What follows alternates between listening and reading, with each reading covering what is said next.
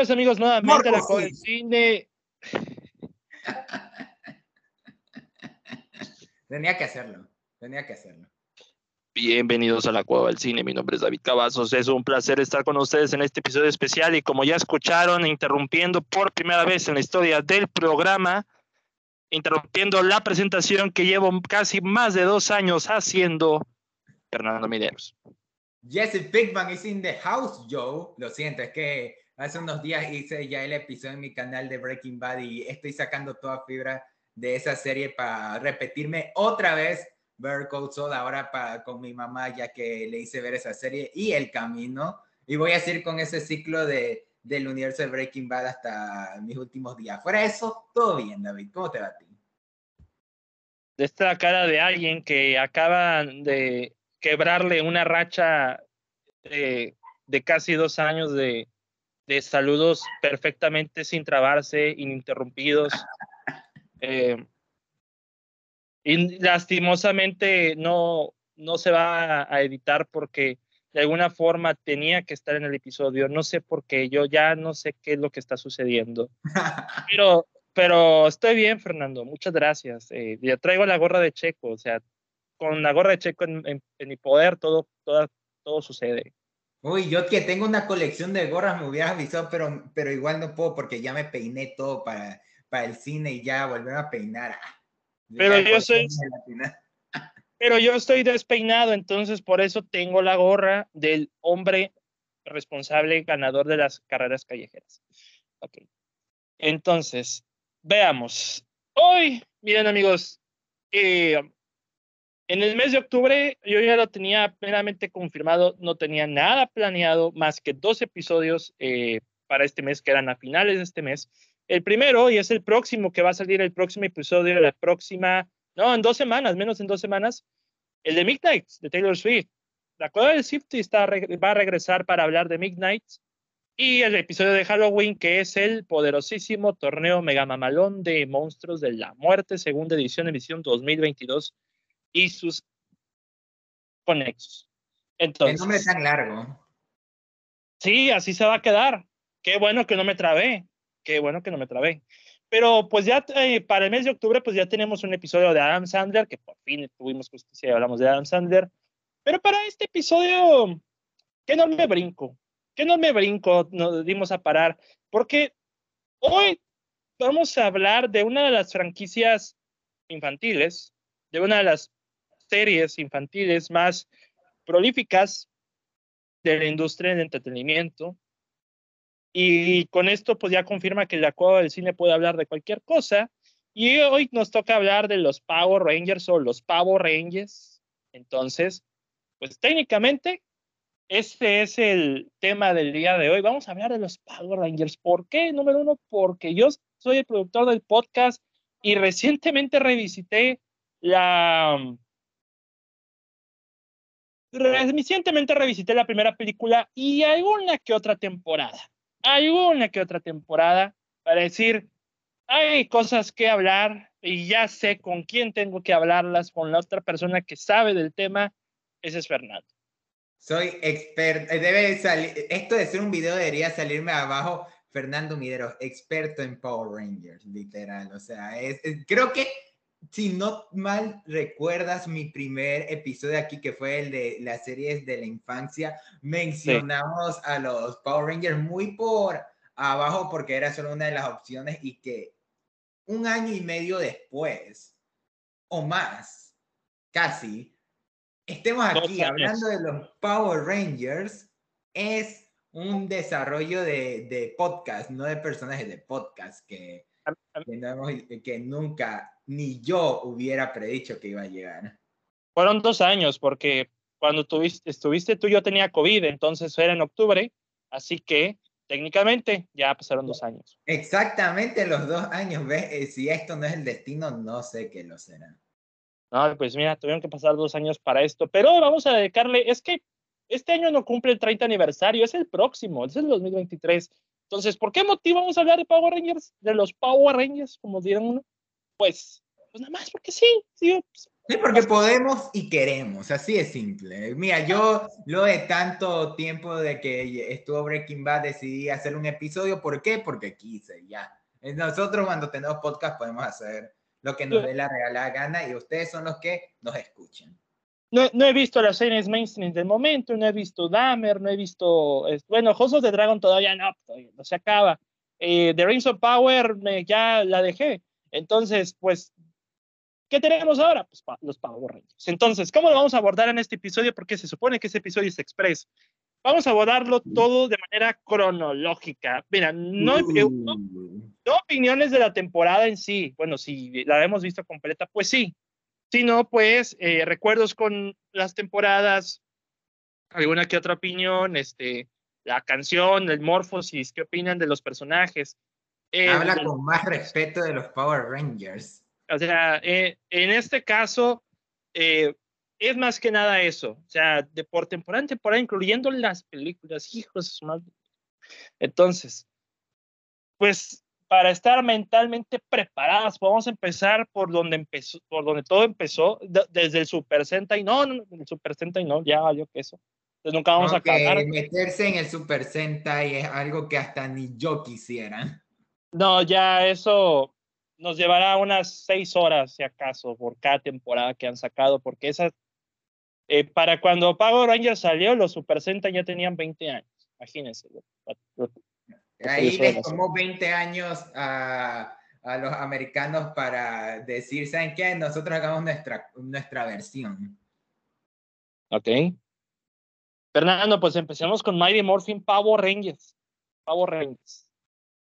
Sí, hay una serie que mis tíos y mi mamá ubican que vieron en su momento, una de tantas, es Mighty Morphin Power Rangers. Ellos, creo, creo que fue la única temporada que ellos vieron de, de Power Rangers y por la cual ya conocen lo necesario de los Power Rangers, lo general. Y creo que la serie por sí es tan icónica por sí sola, sin contar todas las temporadas que vinieron, por el presente que fue para ser una serie infantil, o sea, algo tan icónico como los disfraces, los Megazords, los villanos, son parte de la cultura popular, sea de burlas, sea de homenajes, de siento que Mighty Morphy formó lo que seguiría para los Power Rangers, demostró que podrían ser un éxito, por tal razón siguen y siguen sacando temporadas, siguen, y de por sí los, eh, los actores que estuvieron en esa temporada se volvieron los más recordados por los fans. Miren, yo de, de hecho no fue lo primero que vi de ellos. No sé si tú fue lo primero que viste de ellos. No, no, pero, pero fue la primera de, fue la primera y única de mi mamá y mis tíos. Eh, no sé si mi papá haya visto, no, es que mi parencia entonces, mi papá yo creo que ya tenía unos 20, entonces no, ni de broma debió haberlos, haberlos visto. Yo tengo 20 y estoy hablando de Power Rangers, quién sabe. Sí, pero pues, como diría Coffee TV, pues eran otros tiempos, eran otros tiempos, vaya, como diría Coffee TV. Entonces, aquí, eh, ¿saben qué es lo que pasaba con Power Rangers? Independientemente de cualquier temporada, no nos dábamos cuenta de cómo se veía o sea, veíamos los swords y digo, oh, qué genial, un sword, imagínate tener un sword eh, y demás, tener los poderes del Ranger rojo, del azul, lo que tú quieras, pero ya cuando vas a volver a verla, porque la serie está en Netflix, la, los Mighty Morphin está en Netflix, o en YouTube, también está en YouTube, eh, en los episodios, los vuelves a ver y te das cuenta de lo increíblemente barato que era el asunto. O sea, esos edificios hechos con cartones de leche y gigantes o con los swords ahí, es como que sí, esta es nuestra máxima aportación desde Japón para América y el mundo. Entonces, eh, de Mighty Morphin he visto, eh, se puede decir que los episodios grandes, los episodios grandes, por ejemplo, el primero que es el de, el primer episodio, obviamente, el que comenzó todo, la, lo que, la que comenzó todo, eh, esta historia. la aparición del Ranger Verde, que es Tommy, que es probablemente el Ranger más de los más este, queridos. es, el, es el Ranger por excelencia. Si te viniera a la mente, solo uno sería el de Jason David Frank, el que hizo en esa temporada el Ranger Verde y el Ranger Blanco. Y hasta la fecha, los Morphosis, porque también algo que siempre me ha gustado de Power Rangers en cuanto a este estructura es los Morphosis, la canción, cómo se transforman y demás, el tema musical. Se puede decir que es lo que recurro más que la misma trama de estas. He, visto el arco del Ranger Verde de Tommy, el del Ranger, el del Ranger Blanco también de Tommy. Eh, alguno que otro episodio este, en el que la villana Rita Repulsa y Lord Zed se unen y tienen un hijo y la fregada.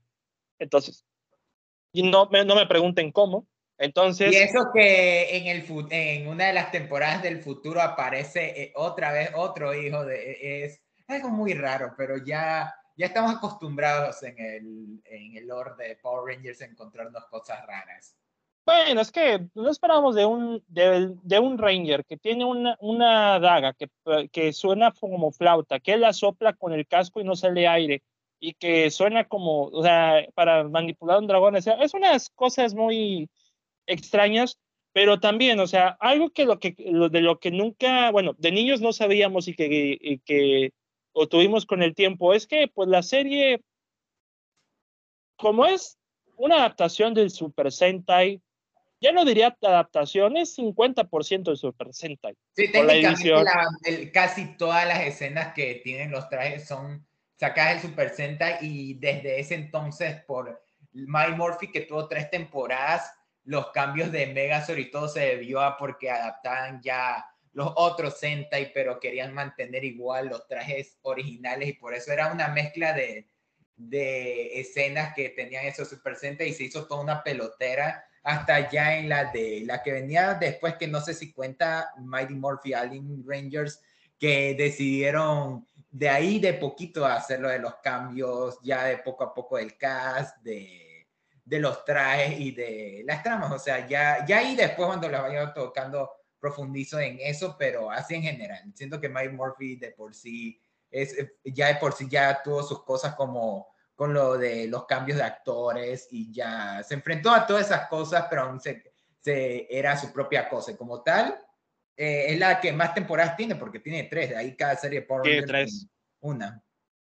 Sí, un, tres temporadas y un tema musical, no sé cómo se hartaron las generaciones venideras. Es porque se volvió un clásico, o sea, el, o sea, de por sí el, el, famoso Go Go Power Ranger se volvió icónico, el, el, el el riff de guitarra de por sí es una esa eh, de oír eso de pequeño me hizo el metalero que soy hoy en la en la actualidad. Entonces, eh, pero, y, es el mismo compositor del tema musical de X-Men.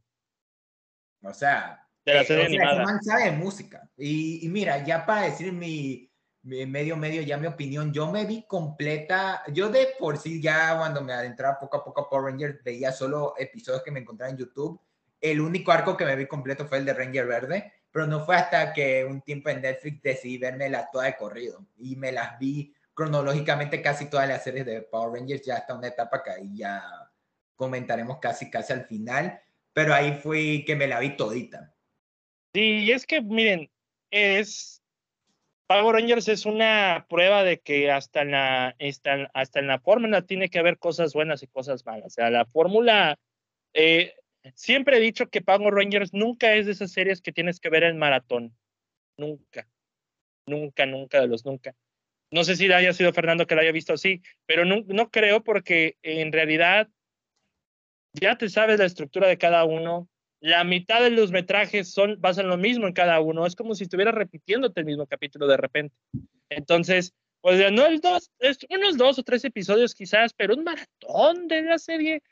Sí, Sí, me pasó un poquito igual con Sailor Moon. Con Sailor Moon pasó eso de que, igual, porque tiene la misma estructura, el monstruo del día y demás, y lo que tú quieras, y pues de repente es como que, bueno, ya vi dos, tres episodios y no hay mucha diferencia, pues ya, eh, pues pasamos a otra cosa, ¿no? Pero de lo que sí tengo recuerdos y recuerdos de esta temporada de Mighty Morphin, pues vamos a pasar con esa primera para la primera película de 1995, Mighty Morphin Power Rangers The Movie. Es un Fernando, esta película, ¿cómo diste con ella? ¿Cuándo la viste? Platícame, por favor. No la vi en mi maratón porque en ese momento creo que solo está en YouTube y yo me la vi creo que antes de la propia serie y no tenía tanto recuerdo de ella fuera de que no me terminaba de, de convencer por, porque sí decía, no por la historia ni nada de, que de eso, sino porque genuinamente los trajes se me hacían raros, los cambios de los personajes y los cambios de los Megazord y esas cosas de, de presupuesto que le incrementaron entre comillas, eh, se me hacían diferentes. Y como que, mm, no, eh, y hoy me la volví a ver para tenerla fresca porque era, no alcancé a repetirme Turbo, que era la de después, pero esa sí la tengo full fresca. No, la, de Turbo no la vi, pero vi los primeros episodios también. Eh, con la ahorita que me vi bien la película de Mike Murphy, o sea, se me hace indiferente, o sea, no la detesto, pero para ser un fan de los Power Rangers es de lo que menos disfruto. O sea, eh, de por sí sí está medio raro y para mí no es canon. Si me lo preguntas como especialista de Power Rangers, lo podemos considerar como que no es canon, por todas las cosas que, que cuenta y que técnicamente está contradiciendo varias de lo que pasaría en la tercera temporada. Pues mira, lo, lo, que pasa con esta película, bueno, yo la primera vez que escuché de ella fue en el cable, pero para ese entonces era el 2007, 2008. Yo tenía a otros Power Rangers en mente que después voy a comentar. Pero cuando ya vi la película, creo que fue en el 2013, 2012, creo, yo primero que dije, ¿qué diablos es esto? O sea, no, o sea, tiene sus momentos, el villano, yo creo que es lo mejor de toda la película, el villano, o sea, por más caricatura que fuera, como que todavía tiene esa jiribilla, el villano, pero lo que nunca, eh, o sea, entiendo, o sea, querían aumentar de presupuesto, la película costó 15 millones de dólares en su momento, pero yo creo que es la prueba perfecta de que, de, que sin el Super Sentai no son nada. Porque eh, los trajes sí son muy raros, querían verlos más musculosos. Eh, en, durante las filmaciones los estaban filmando sin los visores para que se le vean las caras. Como vieron que no se veía muy bien, volvieron a filmar las mismas escenas este, eh, ya con los visores y estábamos hablando del 80% de la película. Entonces, imagínense ese, ese descaro, este, volver a grabar todo. Ya los trajes se veían súper pesados, súper super toscos, pero más tosco el CGI. El CGI, de verdad, que... El CGI del villano me recordó al, al fantasma este de gelatina de los cazafantasmas 2. Mm, no, el CGI, el de la caracha o mosca gigante que está ahí en la ciudad, Dios, no, no, o sea, ni, ni, a veces cuando uno se queja mucho de los efectos especiales de la serie, que tan falsos se ven, pero hasta cuando ves la película ya los extrañas. Ya los extrañas por... porque hasta son parte de, de la serie, ese, esos efectos así, porque lo entiendes, es televisión. Pero esto es una película, o sea, como que, como que se le nota que solo lo hicieron para vender la marca Power Rangers y que nadie genuinamente le tenía tanto interés. Pues sin problemas, sin, no, ahí no, no tengo ningún, no, o sea, no tengo mucho que decir, o sea, ni tan, bueno, en ese entonces pues no conocía quiénes eran los Rangers, no conocía a Tommy, era mi primera vez viéndolo, entonces, me daba igual, y ahora que la vuelvo a ver, me sigue dando igual esa película, entonces, está horrible la película. Pero, pero pues. decirlo. Es. No, pero pues espérense a Turbo. Espérense a Turbo, ya. Ahí ya. Hablemos de eso ahorita en unos instantes, pero de lo que sigue ahí, bueno, Alien Rangers no la he visto, entonces no puedo decir nada de Alien Rangers, no sé si Fernando la, la vio. Aliens es una miniserie, pero está bien, o sea, es como un extra para, es el puente entre May Murphy y Power Rangers Zero, nada más. Hablando de Power Rangers Zero. Zero. Tengo que decirlo, creo que personalmente me gusta más Zio que Mike Murphy. Mira, no te culpo, mira, te voy a, te voy a decir la verdad.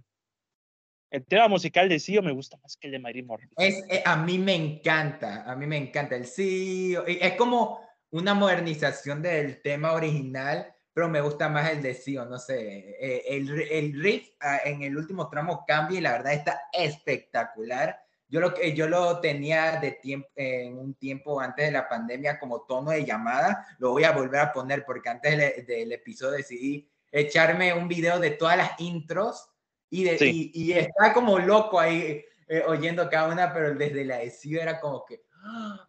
amo este tema y de por sí Sio a mí me encanta. Y, y, y a, eh, diferencia de Mike Murphy se cierran. Sí, eh, de por sí es como que cierra lo que ya era en Mike Murphy y fácilmente pudo haber quedado ahí y, y funciona. Y, y, también el traer a, al Jason de, de, la original para hacer el Golden Ranger el cual el traje los trajes nunca me terminaba de encantar pero el del Golden Ranger era espectacular. Es que los trajes tienen figuras en el rostro y es como que, ok, pero ¿por qué? O sea, es como que estaban curiosos. Pero bueno, es que nos pasamos. O sea, los Rangers originales eran Jason, Zack, eh, Trini, Kimberly, eh, Billy. Dato curioso, yo tengo, eh, yo tengo una foto con el actor de Jason, lo conocí el año pasado en la Comic Con Ecuador. Ah, perro, y, y, ya, y si está todavía gordito mi estimado Austin St. John o no? Que tengo entendido que se dedicaba a ser bombero. Bajó de, bajó de, peso, pero se le nota que subió barriga, pero, pero está en buena forma, la verdad. Ya voy a buscar. Es que tengo entendido que se dedica a ser bombero o algo así. O sea, estaba con unas cosas y estaba, me dio risa que a comienzo del año estaba bajo una investigación de, de algo, pero no, nunca quedó nada, así que todo bien. Eh, y además ya de vi los primeros dos episodios, pero en cuanto al tema musical, es uno de mis favoritos. Los trajes no son muy buenos y la, y la, la hora de hacer morfosis, ah, no es una morfosis espectacular, pero tiene, tiene lo es, es como, eh, eh, eh, se siente un poco mejor que la de Mary Morphin, no sé por qué. Bueno, sí, eso sí, se me hace mucho mejor que la de Mary Morphin, sin problemas. Pero los trajes sí son como que muy, no sé, yo creo que era de algún Sentai de los 70, pero no sé, no tengo idea. Pero bueno. en este caso, a ver. La, la podría ver si no estuviera tan brillosa. A ver. Ay, sí, sí, más o menos. Está, está, está Ándale, la más, se ve mejor. Ah, mira, ahí está. Sí, está chonchito, mi estimado. y también vi de lejos a Billy y a Zack, pero no me tomé foto con ellos. Ah, ¿También estaban todos o qué? nada más no, es que e, el de Billy Zack fue en la primera Comic Con de 2016 y ahí no pude tomarme fotos con nadie, pero sí los vi en la tarima. Okay, y también vi en tarima en la Comic Con 2019 a Bulky School. Ah, Bulky School. Hay imbéciles, pero de, de repente la alivianaban en esos momentos. Y a mí me apenó que no pude tomarme foto de esa Comic Con con, eh, con Jason David Frank y, y, me duele el alma de que estuve en la Comic Con y por haber comprado un boleto de más no, no pude alcanzar para, para tomarme la foto con él. Efesote por Fernando Mideros que no se tomó una foto con Tommy. Pero yo tengo la esperanza de que si lo traen en alguna cosa, que en alguna otra convención de, aquí, de otra ciudad o algo, ahí esté, o quién sabe, pero ya por lo menos tengo con, con Jason.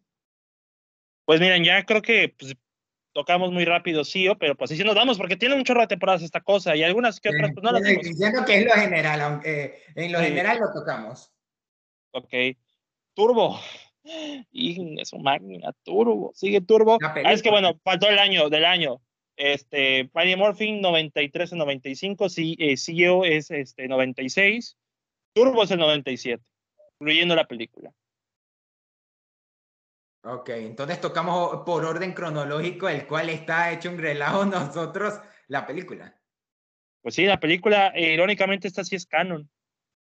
Sí, esa sí es canon. Y, y, y, técnicamente no tiene tantas diferencias en producción y eso me... Te voy a ser honesto, eh, yo prefiero Turbo que la película de Mighty no, pues yo, ni, yo prefiero, yo no prefiero ninguna de las dos, eso prefiero la serie.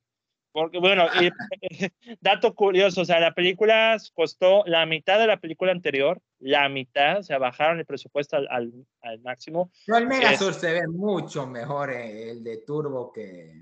que ah, sí, he perdido, pero la trama es terrible.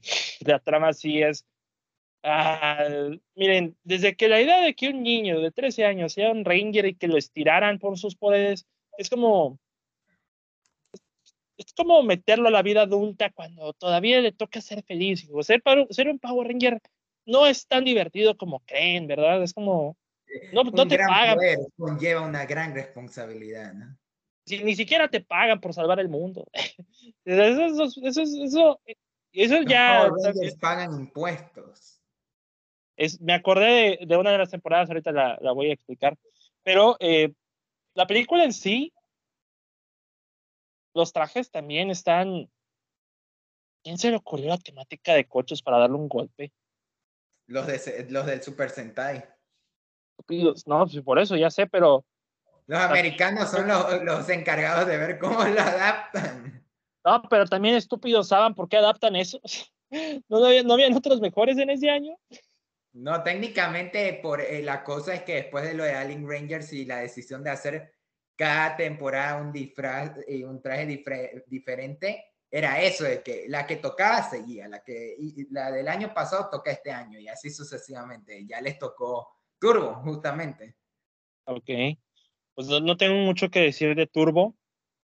Vi los primeros episodios de la temporada, deshicieron a Bulky y Skull, los, los, convirtieron en simios.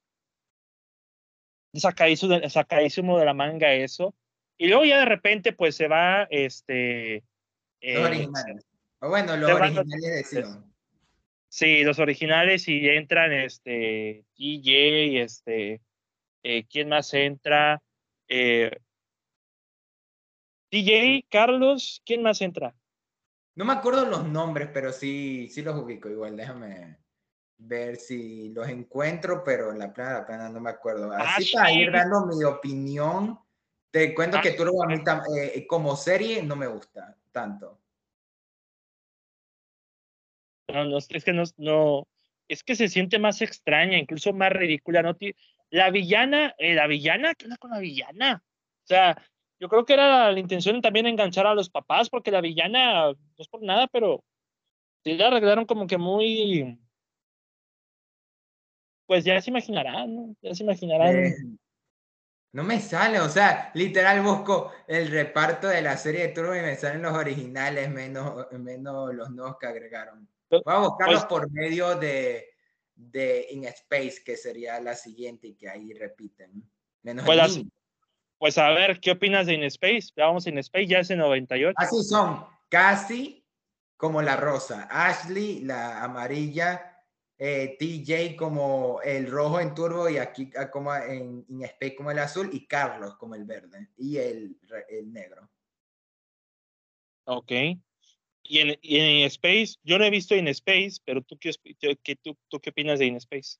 Para muchos es la mejor temporada de Power Rangers. Para muchos. ¿Y para ti? Quizás. O sea, es que yo no sabría decirte si lo es, pero sí estoy considerándolo mucho porque no sé si es porque supieron cómo manejar la ridiculez ya en Power Rangers y de ahí meterle cierta seriedad y que funcione.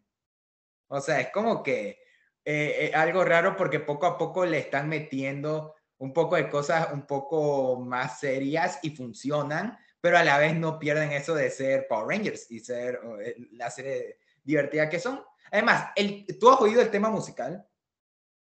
El tema musical en Space me gusta, pero no tanto como otros temas.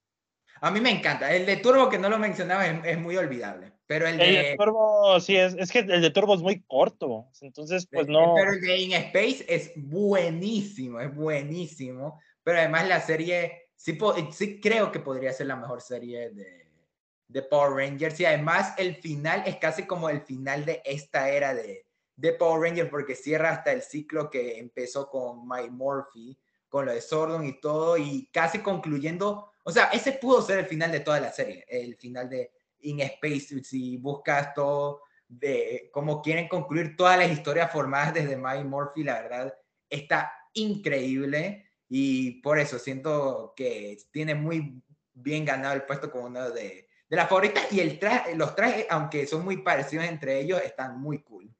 Y tiene su encuentro con las tortugas ninja, ahora que lo... ese episodio de las tortugas ninja sí está muy curioso. O sea, es como que el, la serie que más se tomaba en serio aparece de repente un episodio con las tortugas ninjas.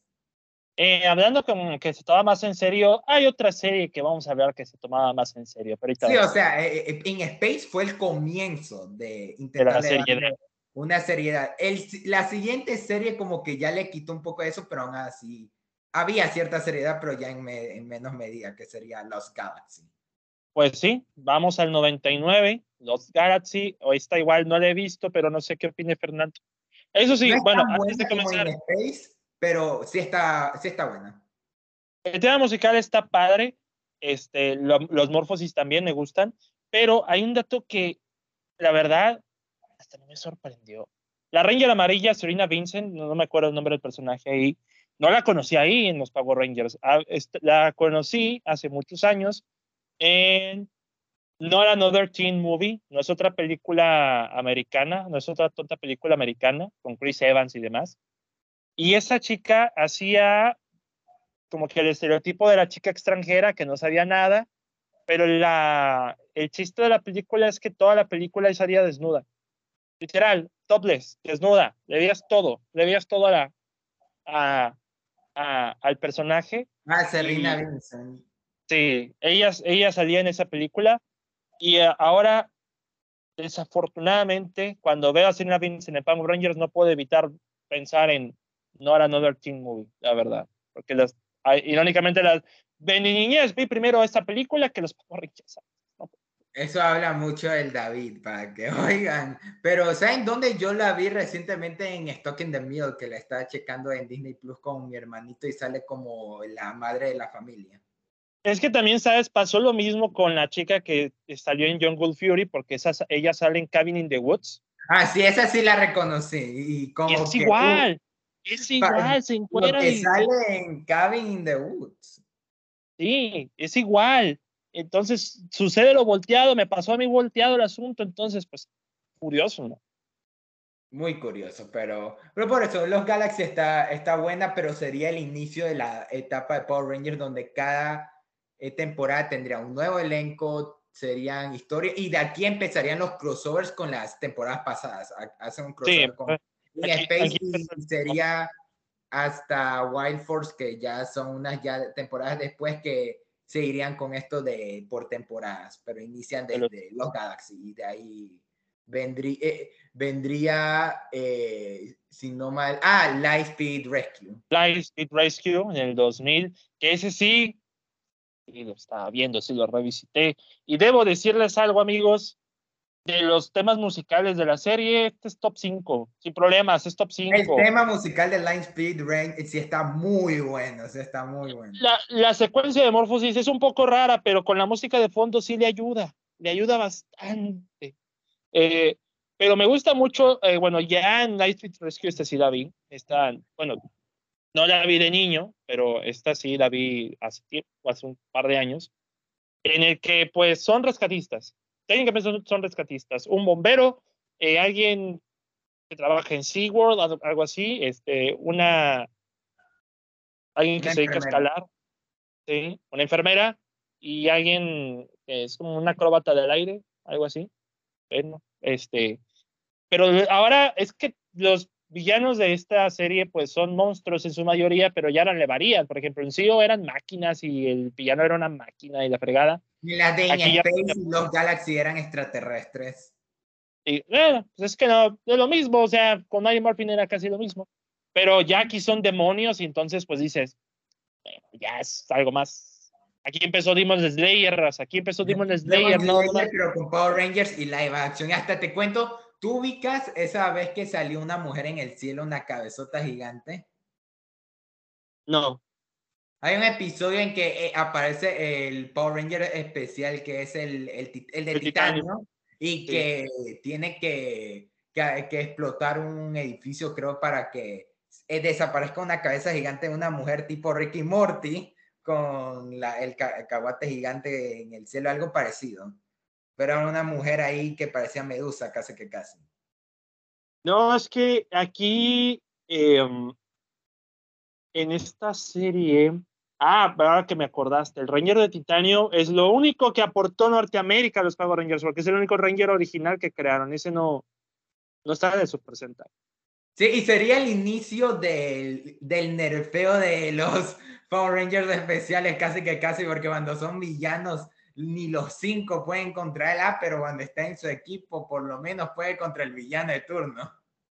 No, pero eh, lo que, y se nota la diferencia, se nota la diferencia, porque cuando está su secuencia de transformación, no sé, o sea, sí hay sí hay, obviamente, pero cuando se ve el rostro de él, es genuinamente el de él. O sea, no es el que está implantado ahí digitalmente y luego ya, como en el video que puse en Twitter, aquí ya técnicamente sí se le ve el rostro y sí se cierra, entonces es como que, pues era pues para el año 2000 una bocanada de aire fresca, una bocanada de aire fresca en cuanto a, a la serie. Para muchos no creo que sea su favorita, ni mucho menos el, su Red Ranger era, era su favorito, pero este, era una temporada competente. El único que me molestaba muchísimo era el Ranger Verde. Me molestaba tremendo el Ranger Verde.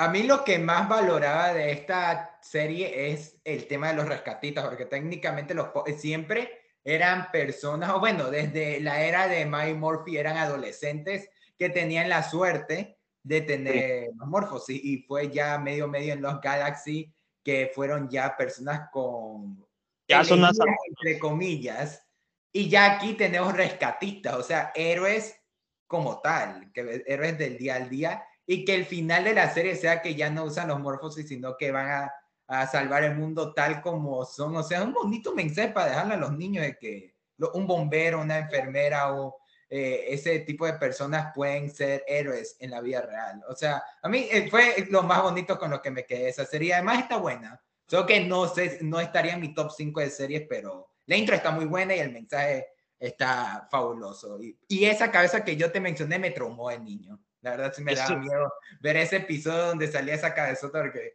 tenía miedo de que me iba a salir a mí. Sí, tengo que ver ese episodio.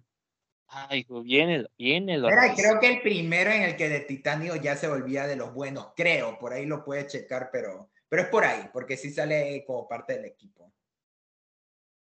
Bien, vamos recio con Time Force del 2001. Este, muchos, si no es In the Space, es Time Force la favorita. Para mí, para mí. Entonces, y es que miren, va a sonar nostálgico y todo, pero este, aquí conocí a los Power Rangers. Aquí los conocí. Esta fue la primera generación que vi. Para muchos fue SPD, que, de, bueno, de, chicos de nuestra edad, para muchos fue SPD, para mí fue Time Force, para mí yo la conocí de una manera muy extraña.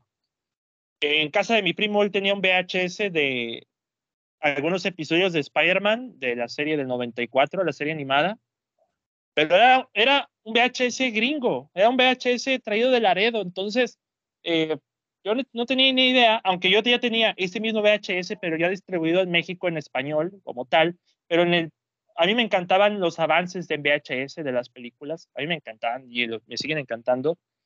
El que yo tenía, o la visión de ese VHS de Spider-Man que yo tenía, no tenía avances. El de gringo sí.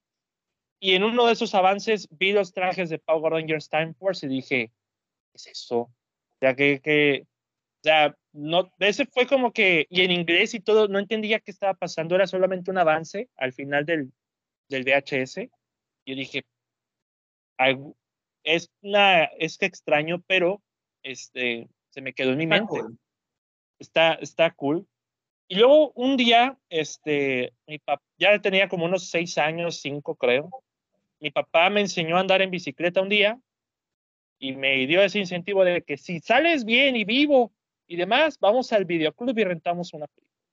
Yo, ah, bueno. Yo, yo le hice caso. Una que otra vez me caí, pero sí, me, ya, ya andaba armándola para aprender en bici y pues salió bien. Y fuimos al videoclub, que estaba a una cuadra de mi casa, a, rentar, a, rentar una película. Y lo que, terminé, lo que terminé rentando, porque fue lo primero que vi, fue un VHS con algunos episodios de Power Rangers Time Force. Los primeros, este, el, VHS lo renté, era el episodio justo donde hieren al papá de Wes, Francis y era el papá de Wes. Ah, sí. Y casi lo están moribundo el señor. Ese era eh, más o menos ese episodio. Y miren, no nos vayamos tan lejos. Única temporada de Power Rangers nominada al Emmy. única, única temporada de Power Rangers nominada al Emmy. Por lo que sea, digo, fue nominada por, edición, por mezcla de sonido, pero por lo menos, o sea, supieron que Power Rangers existía. Eso dice mucho en la calidad. Eso dice mucho. Es, y aunque el CGI igual no era bueno como otros, y era metraje, ya se lo sabían, de perdido había cosas interesantes. Tenía una buena sí, creo que, fácilmente top 5 mejores series de Power Rangers. Yo, yo sí la considero excelente, la verdad. Em, empiezas, con, empiezas tu temporada matando al Ranger Rojo, entre comillas. Eso pensábamos. Matando al Ranger Rojo y es todos como que, ¿Qué, qué, qué, qué, qué, qué, es esto? ¿Qué, qué es esto? Como que estamos perdidos. Este, pero me gusta mucho que le den mucha, mucho protagonismo a la Ranger Rosa, que tenga su arco, que tenga su historia, que tenga... Únicamente es considerado para muchos la mejor Ranger Rosa, aparte de... O bueno, muchos tienen de favorita a Kimberly, pero por el simple hecho de ser la original, pero siento que quizás la mejor Ranger Rosa es la de Time Force. Sin problemas, o sea, tienen también, eh, Jason Font, que es el que interpreta al Ranger Rojo, ah. es para muchos también el mejor. Yo tengo la esperanza de como él siempre está en convenciones, lo vayan a traer algún día a Ecuador y sí me gustaría conocerlo. Es, porque también tiene un buen arco. Este eh, muchacho rico que, que eh, su papá quiere que se dedique al negocio y él no, y él tiene que encontrar su, su, pues, su manera de hacer su vida. Este, eh, también es un chico creído y luego ya aprende a madurar, aprende a trabajar en equipo. Entonces, el, el villano Rancic, que el disfraz ese casco sí estaba raro, ese, esa mitad de máscara ahí, pero eh, en realidad, eh, cómo manejan el personaje, el otro robot Frax también que tienen su propia historia, o sea, atención al detalle con estas cosas. Hay cosas que obviamente no tienen sentido, nunca, han, nunca han tenido sentido en Power Rangers, la verdad, pero siempre lo siguen haciendo. Pero este, en cuanto a trama, en cuanto a personajes, esta es la que mejor trama tiene junto con otra que vamos a detallar, a más adelante. el mensaje, en este caso el mensaje de tú forjas tu propio destino también es uno muy cool. O sea, Power Rangers cuando se compromete deja mensajes muy bonitos para, para el público infantil, que es el, el público objetivo, diciendo que, que a la final aportan más que varios shows infantiles que solo están para perder el tiempo y hasta tiene otra, el eh, de por sí la intro es increíble pero también eh, tiene uno de mis Power Rangers especiales favoritos, que es el Quantum. A mí me encanta y también su arco con el Power Ranger Road sí, está bueno. y, el arco de West con su papá también es buenísimo. Sí, por eso yo hasta yo, yo digo que si algún día me consigo una, eh, yo hasta quería una boina roja nomás para parecerme al, Quantum Ranger cuando estaba en su forma física. Y, mira, pues yo, pues yo conocí a ellos, eso fue en el 2000, 2003, creo, 2000, sí, 2003, 2004, creo. Entonces, arrepentido, nunca. Con, eh, nada más vi cuatro episodios y supe que ya eh, los Power Rangers existían. Eran los primeros que vi en mi vida. Y los trajes sí están interesantes, los trajes sí están hasta ese, hasta ese punto novedosos, se veían distintos, eh, estaban bien. Sí, creo que, y también había tenido un ligero crush por la hija de Ramsey, la plena. Sí, también que tiene su momento de redención muy interesante también. Sí, y de ahí también tienen también su crossover con los de Lightspeed Rescue. Sí, también tienen su, su, crossover, yo creo que dos veces, creo que dos veces. No, solo, solo una vez, de lo que yo recuerdo. O no sé si fue que lo dividieron a la mitad y son parte uno, parte dos. Eso sí, no te puedo decir, es ese crossover. Bien, Sí, 2002, Wild Force. no la vi Wild Force, eh, como tal, para contextualizar, es el fin de la era Saban. Porque aquí ya para la siguiente, eh, que después tocaremos, Disney compra los Power Rangers y de ahí ya se queda con ellos. Y, eh, y sería el último crossover con la temporada pasada, o sea, ya Time Force y Wild Force. No vi Wild Force, el tema musical no me gusta. Personalmente a mí sí me, gusta, mucho eh, el tema musical. Y mucho menos los morfos, y la verdad, pero bueno. Tienen a Franco Escamilla. Whiteforce no es de las mejores, pero está buena, está entretenida. Eh, eh, aunque, como tú dijiste, hay gente que confunde el Power Ranger rojo con Franco Escamilla. No, es el Power Ranger negro. Es el Power Ranger negro. Ah, sí, el Power Ranger negro. Y claro, el, eh, el, rojo en la vida real lo metieron a la cárcel unos dos años. Y todo un chisme. A la Power amarilla eh, decían que era muy difícil de trabajar porque a nadie le caía bien y, eh, y estaba amargado todo el tiempo. No, pues no puedo decir nada de Wild Force más, más que el, el, crossover de los Red Rangers por el décimo aniversario. Ese es uno de los mejores eventos. Creo que es el mejor crossover de toda la historia de, de Power Rangers. Se consiguieron a todos los Red Rangers. Es la última vez que aparecen algunos Red Rangers, como el de Andros de In Space. Y está muy cool. Yo sí eh, creo que es el episodio que más veces he visto Wild Force por el simple hecho de ser el crossover de los Red Rangers y es increíble siendo lo que es, la verdad, sí, sí me encanta, la verdad, creo que fácilmente de los mejores episodios de todo Power Rangers. Muy bien. Tenemos 2003 Ninja Storm. Ya es la, etapa Disney aquí, ya está filmada de otra manera, de manera distinta, porque las temporadas que acabamos de hablar están filmadas en Los Ángeles esta es en Nueva Zelanda y las venideras también son en Nueva Zelanda.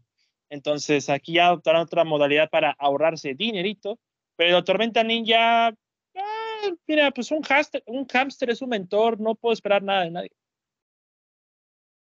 O sea, Ninja Storm sí, sí está buena, me, me gusta muchísimo la intro, los, los trajes están muy cool, me encanta que se la ingeniaron no solo para tener uno ni dos, tres Rangers especiales y eso que eran solo tres originales y de ahí se consiguieron a los otros dos y después al Ranger Verde, la verdad. Sí se me hace que es una serie que, eh, que aún mientras pasaba tenía cosas interesantes. El hamster eh, se ve medio raro porque es súper CGI siempre. Sí, sí, duda. Pero ahí está, eh, está, está muy entretenida, la verdad. Siento que Disney demostró que aunque prácticamente compró los Power Rangers por el simple hecho de los muñecos que iba a hacer, aún así eh, sí le metía ganas a la serie. No puedo decir nada Ninja Storm. El tema musical me parece bueno. La, a la hora de hacer Morphosis mmm, está bien. O sea, en, en, cuanto a Morphosis, hasta ahora de mis favoritas es Lightspeed Rescue. Time Force, en eso, pues estaba muy sencilla, pero pues no tengo quejas de Time Force, la verdad. O sea, la verdad, era, salió ganando más en trama que en todos, en todos los demás aspectos. Eh, um, pero viene 2004 Dino Trueno. Y... Esa fue la primera serie de Power Rangers que yo vi. Esa, ok.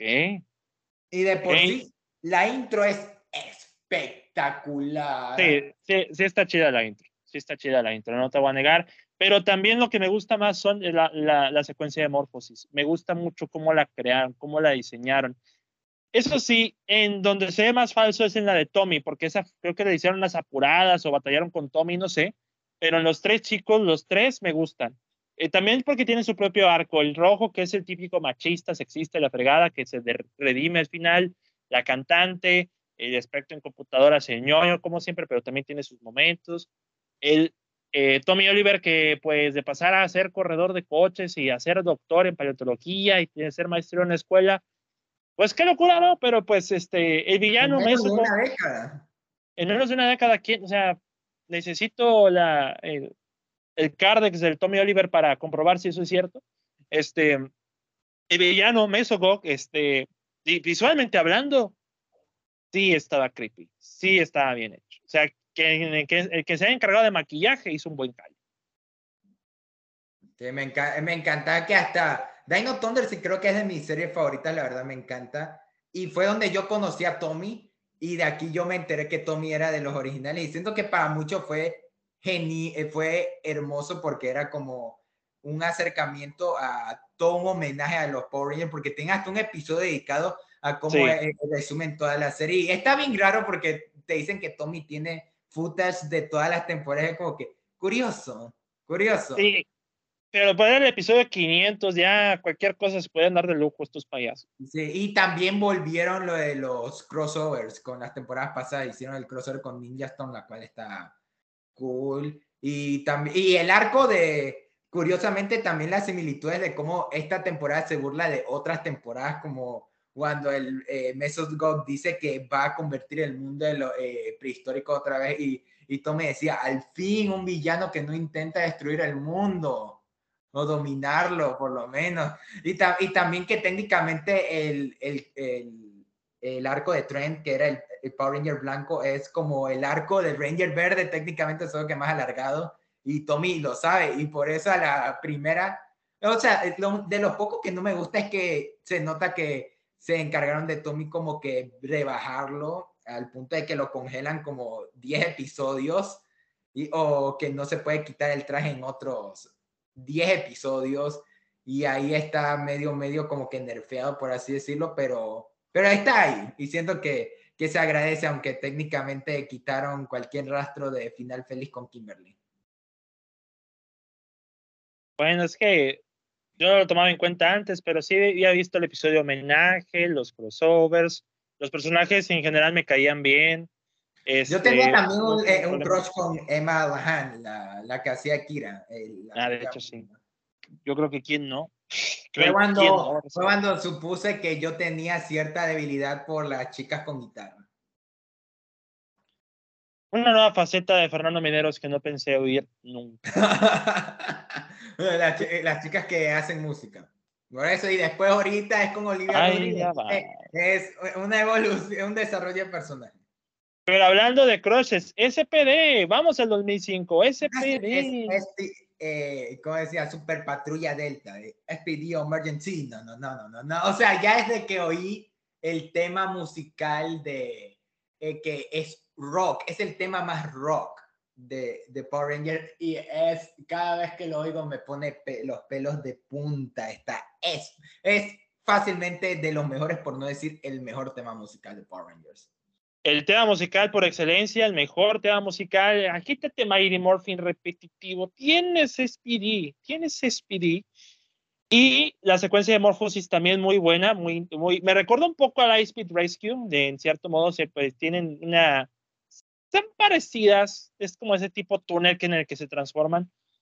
Eh, sí, solo que ahí le metieron más, eh, como que le metieron más plata al de, los efectos especiales actuales le beneficiaron full. Sí, le benefició. Este, a nivel de trama, bastante buena la trama, ¿eh? Tiene su, tiene su desarrollo de personaje, su atención al detalle. El, el, el, Ranger que quería ser el rojo y le tocó hacer azul porque es un mamón de primera. Este, también este, rebajando a las mujeres y demás. El Ranger Rojo es un gangsta, es un, es un chico de la calle, Robin Hood. Zeta, la Ranger Amarilla, Crush de Forever and Ever. Eh, también una, como lo habían dicho en la entrevista con el Black Nerd, una Gangsta Ranger, una Gangsta Ranger, una Ranger de la calle, más o menos. Este, Bridge es el Ranger Verde, el único marihuano de los cinco. Tiene sentido no sé por qué dicen que tengo cierto parecido con el Ranger Verde SPD. Ah, un poquillo. Nada más se falta el cabello alocado y demás. Pero la pregunta será, ¿cómo el comandante Kruger, que es un perro y es un ranger, cabe su cabezota en el peso? Pregúntale al Super Sentai, pero te a mí me a mí me mamaba el traje del, del no me acuerdo el nombre, pero el Ranger Sombra. El, Ranger Sombra ese, o sea, a mí, cuando se transforma por primera vez, yo, ¡Ah! es el, el más que he visto, las orejitas de Batman, casi que casi. Fue de las que revisité. Aquí es donde decía el Ranger Rojo en sus tiempos libres, yo, si es que necesito dinero, esto de ser de la Super Patrulla Delta no deja dinero, ¿saben? O sea, no nos pagan por hacer esto.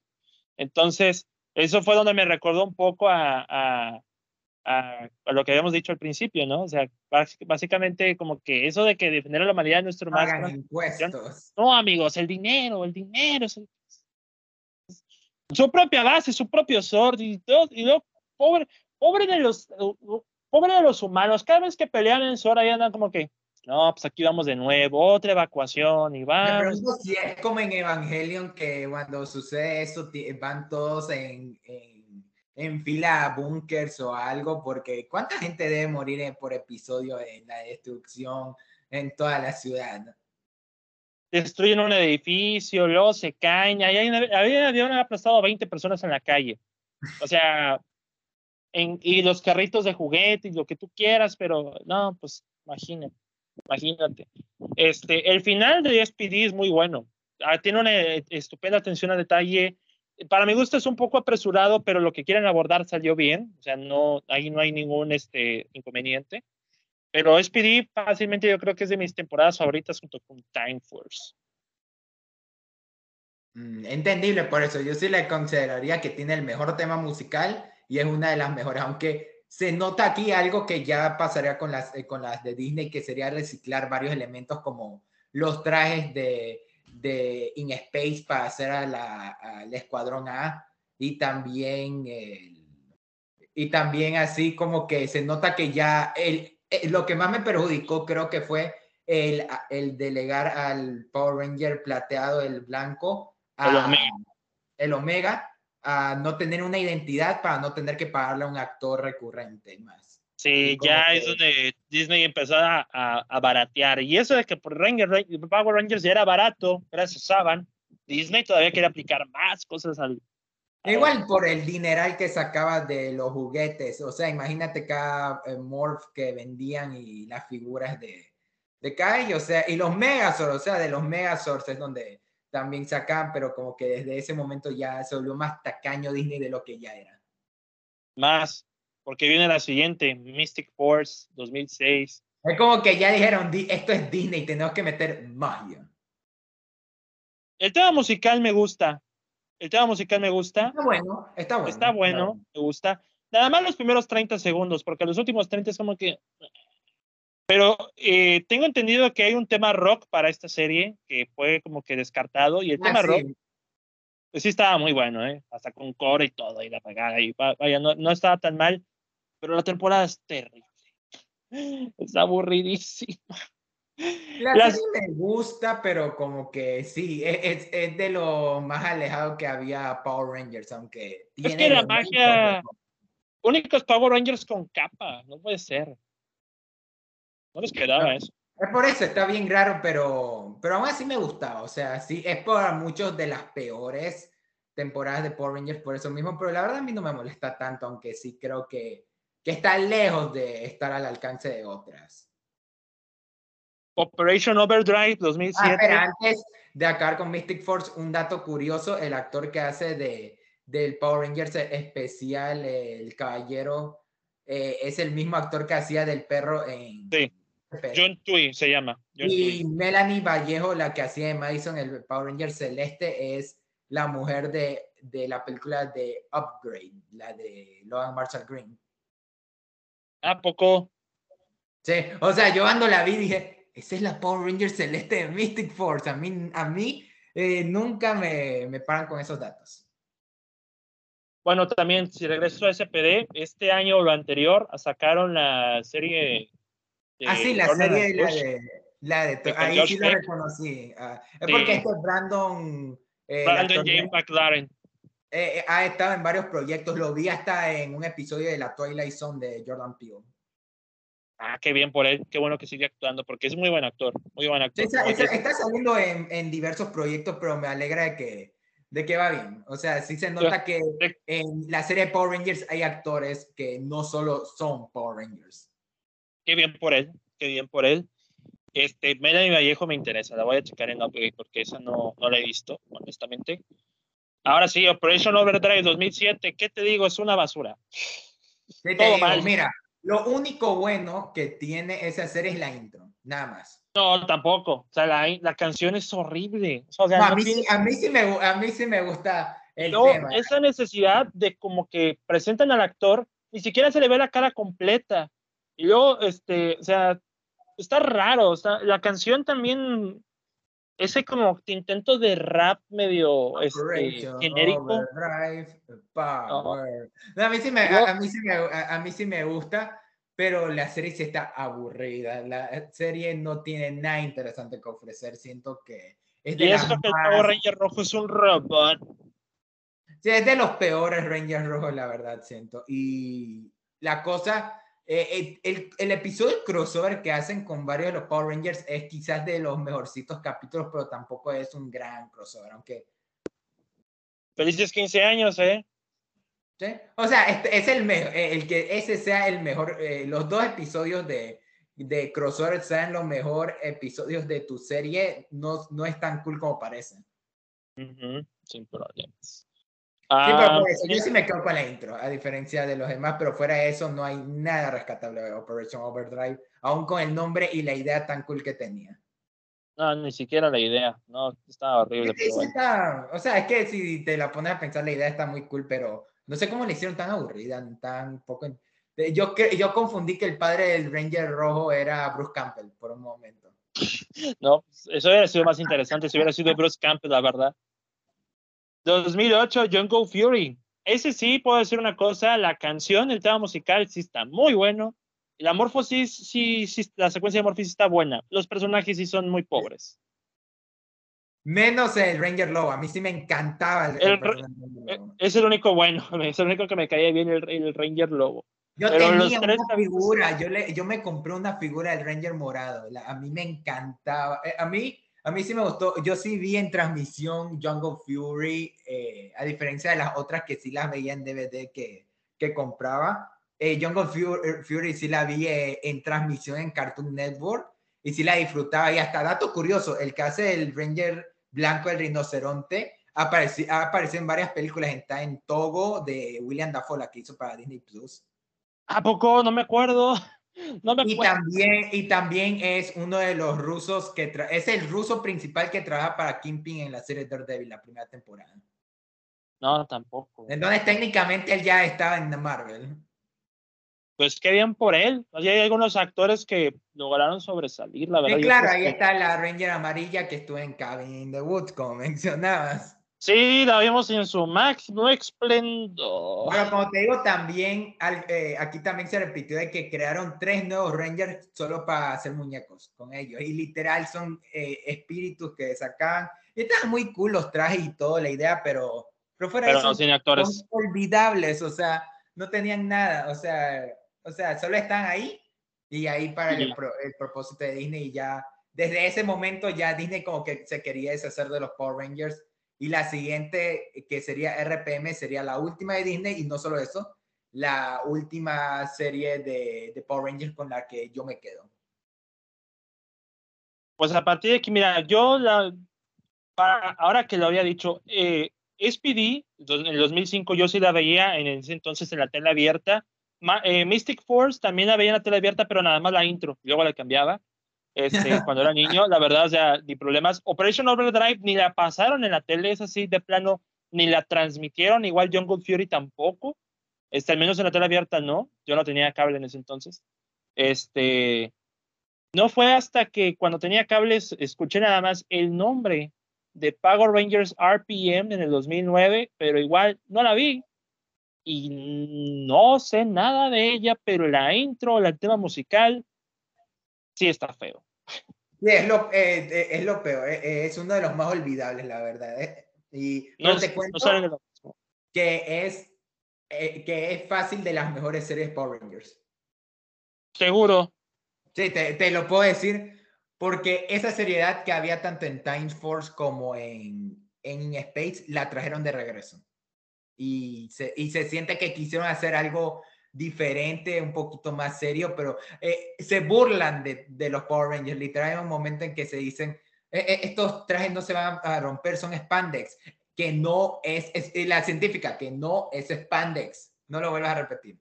queda entre nosotros. Entonces, este, y también hasta hay un episodio de cómo filman los Power Rangers. es, es casi meta eh, eh, es, de los episodios más comédicos, pero ahí la serie sí tiene un tono muy serio en los ah. temas que manejan. Literal, hay dos Rangers.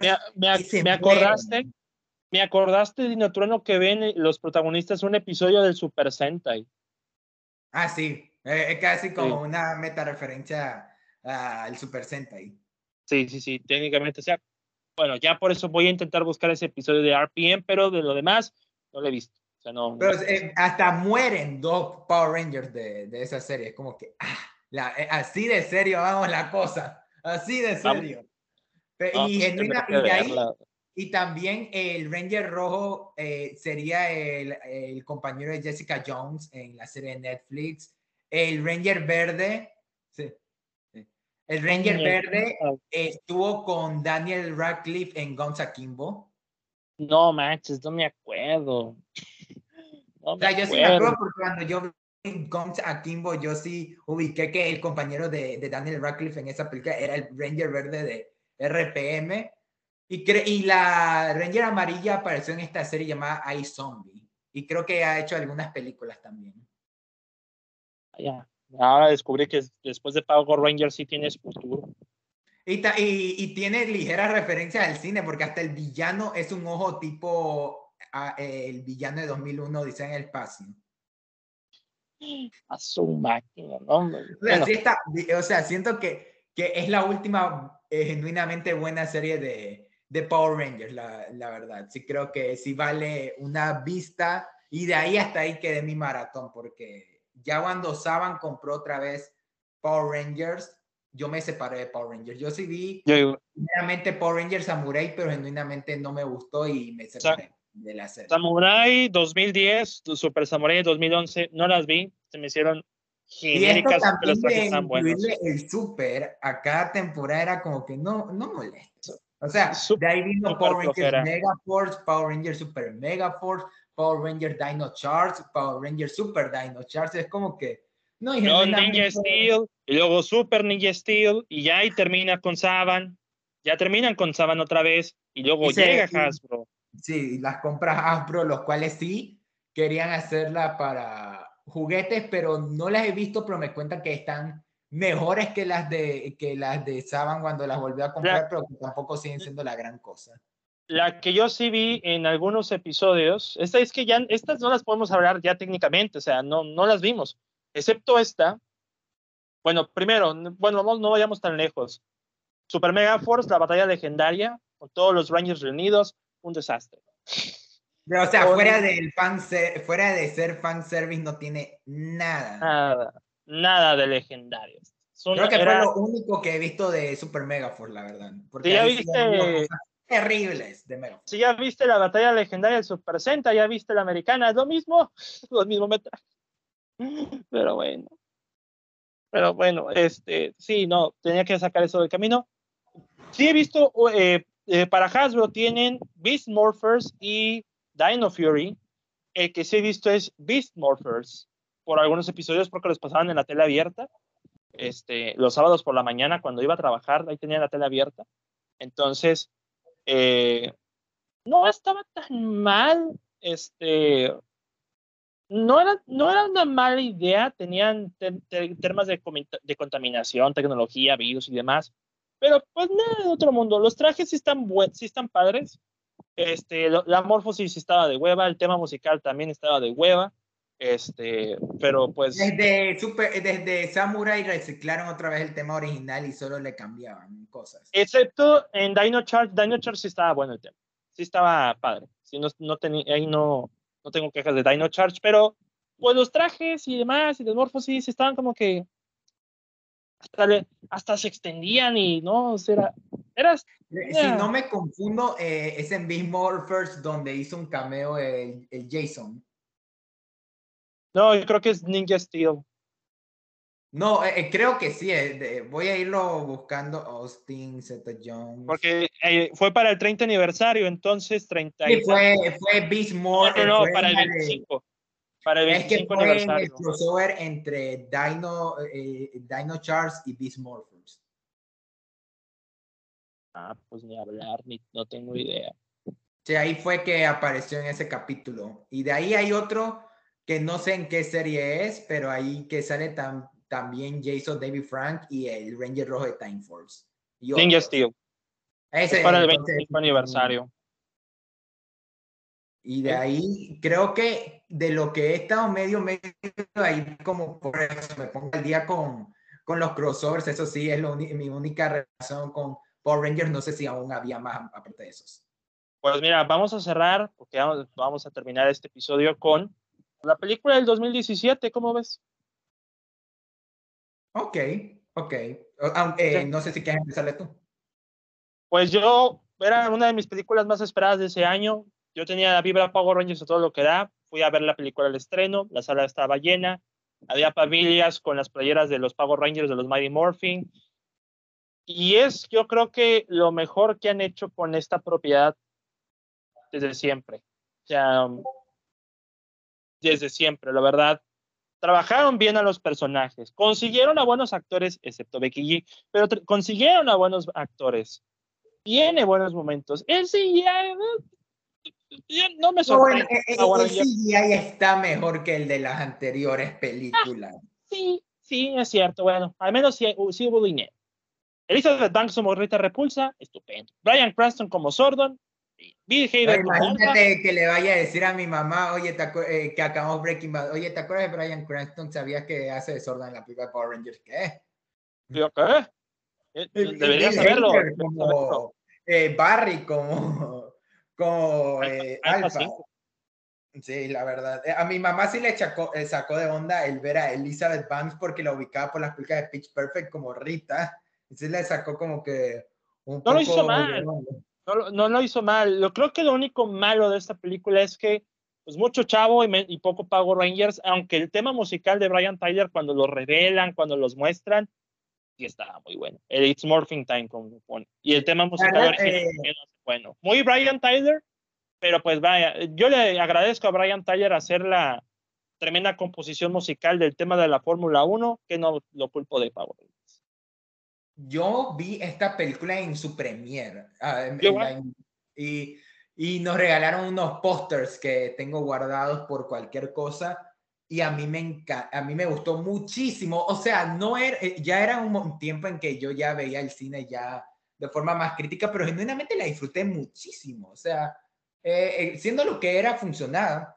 Y la verdad, eh, la pasé muy bien. Y el, el cameo de Jason David Frank y la de y la Kimberly. en la sala gritó, o sea, lo reconoció, o sea, era lo más cercano que iba a tener oh. la experiencia de lo que fue No Way Home cuando sí, sí, sí, así, así, gritó esa y era como que Wow, qué cool. porque no vi toda su temporada, pero no manches, ahí está Tommy, está Kimberly. Así.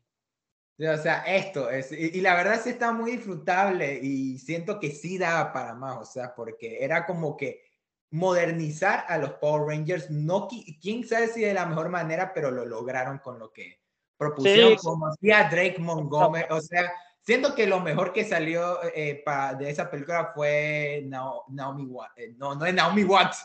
No, Naomi, Naomi, Scott, hijo. Naomi Scott. Montgomery, eh, pues lo que sea. Drake Montgomery de aquí ya saltaría más a la fama por Stranger Things, pero yo, lo conocí yo, por, yo ni sabía que estaba en Monterrey. Y cuando, eh, cuando puso fotos, digo, espérame, ¿cómo que este tipo está en Monterrey? O sea, yo siempre paso por ahí, ¿cómo que este tipo está ahí? Entonces, este, sí me sacó de onda ese Pero... Eh, um, También ahí es donde yo conocí a Becky G, casi que casi, y a Ray, Antes de conocerla por mayores, antes de conocerla por mayores, ahí yo la conocí por Power Yo pensé, bueno, Becky. No me había dado cuenta que ahí está como el padre de Jason, era David Dennan, el primer novio de, de Pam en The Office. Oh, no, no me acordaba de eso. Es que en ese tiempo no había visto The Office, entonces. O sea, yo tampoco, pero ya después me di cuenta de que, ay, caray, David está aquí. Y, y por eso, eh, yo sí quería que le hicieran más películas, pero lamentablemente le fue mal en taquilla. Las críticas que tuvo fueron suficientes como para que genuinamente no hubiera rastros de, de más. Y la verdad, sí, sí me apena. Hasta el día de hoy, sí me apena porque siento que era la oportunidad para hacer algo diferente eh, con los Power Rangers y, y creo que, eh, bueno, creo que también fue el impulso para que Sam vendiera a Hasbro, así que quizás fue para bien. O sea, viéndole el lado positivo, pero eso no quita de que sí. A ver qué hace Hasbro, porque según hay una película en camino. O sea, eso llevan diciendo que compraron los Power Rangers y nunca. Pero yo creo que va para, para Paramount Plus o algo así, yo creo. Sí, o sea, yo creo que con Paramount Plus es muy posible que la terminen sacando para, para como contenido de la plataforma, pero sí me gustaría que hicieran algo para el cine porque tiene potencial, o sea, hay tantas temporadas, pueden hacer de los personajes clásicos como pueden inventarse unos nuevos y, y ahí están, o sea, ahí eh, tienen todos los elementos, ya solo toca ver cómo los utilizan. Pues yo creo que ya abarcamos todo a nuestra manera, pero abarcamos todo. Entonces yo creo que podemos dejar el episodio hasta aquí, Fernando. No puedo creer que eh, nos, nos desquitáramos con los Power Rangers. la, es que sí dan para hablar, ya. Eh, eh, entre los conocedores sí da para hablar. Espero que los Entre los conocidos. sí, entre los, entre los grupos de fans de la Cueva del Cine, los seguidores tan fervientes de David se hayan quedado hasta este punto oyéndonos cómo fan, hablamos de las intros y todo y justo de algo como Power Rangers. Para que vean que la cueva hablamos de todo, amigos. Pero bueno, yo creo que vamos a dejar el episodio hasta aquí porque pues ya se nos drenó el cerebro de tanto morfosis. Entonces, y además en cualquier momento me llaman para, para salir, así que eh, eh, no es por apresurar, pero qué bien que no le, no le estamos alargando más. para no alargar más, Fernando, tus redes sociales. Como ya he dicho en mi cuenta personal, estoy como Carlos F. Mideros en Letterboxd, Mideros Vice en Twitter, Carlos Fernando Mideros en Instagram y Fernando Mideros en Facebook. Pero si quieren seguir mi podcast, Palomitas en Serie, está en Spotify, YouTube. está ya subido el episodio de Breaking Bad para que oigan. También ahí ya tenemos el episodio de High School Musical, el episodio de Jordan Peele, el episodio de Berkeley Soul, de un poco de todo para que chequen el canal y pueden oír, eh, pueden seguirnos en la página de Facebook donde están las noticias cuando ponemos o si no los anuncios de los episodios. Y también la cuenta de TikTok donde ahorita estamos haciendo el resto de las 31 días, 31 películas de octubre para que nos sigan. Bien, por mi parte me pueden seguir en Twitter como arroba DavidK21, al podcast como arroba de Cueva Cine 1 y también está en Spotify, en Anchor, Google y Apple Podcast. Próximos episodios, Midnight, la cueva del Swifty, evidentemente saldrá en la, el veintitantos de octubre, 24 de octubre, 25 si no me equivoco, y el torneo Mega Mamalón de Monstruos de la Muerte 2022 SASB de la cueva del cine, el día 31, 31 de, el día 31 de octubre para celebrar el Halloween. Entonces, Próximas reseñas, vamos a tener reseñas de Halloween Ends, vamos a tener reseñas de Triangle of Sadness, si todo sale bien de Tar, entonces eh, hay, de la otra, esta película Wendell y no me acuerdo qué, cuál es la, es la próxima. Eh, es, es, porque vamos, vamos a tener premier anticipada, entonces vamos a tener reseña esa el lunes 25 de octubre para que la película se estrene el viernes 28. Entonces, en mi Letterboxd también como David Cavazos con DC mayúscula. Y ya es todo, mis estimados. Muchas gracias por escucharnos este episodio. Muchas gracias por acompañarme y por... Eh, si llegaron a escuchar hasta aquí es que ya son fans de Pago Rangers y no se dieron cuenta. Entonces, mi nombre es David Cavazos y nos escuchamos hasta la próxima. Hasta luego. Morfosis.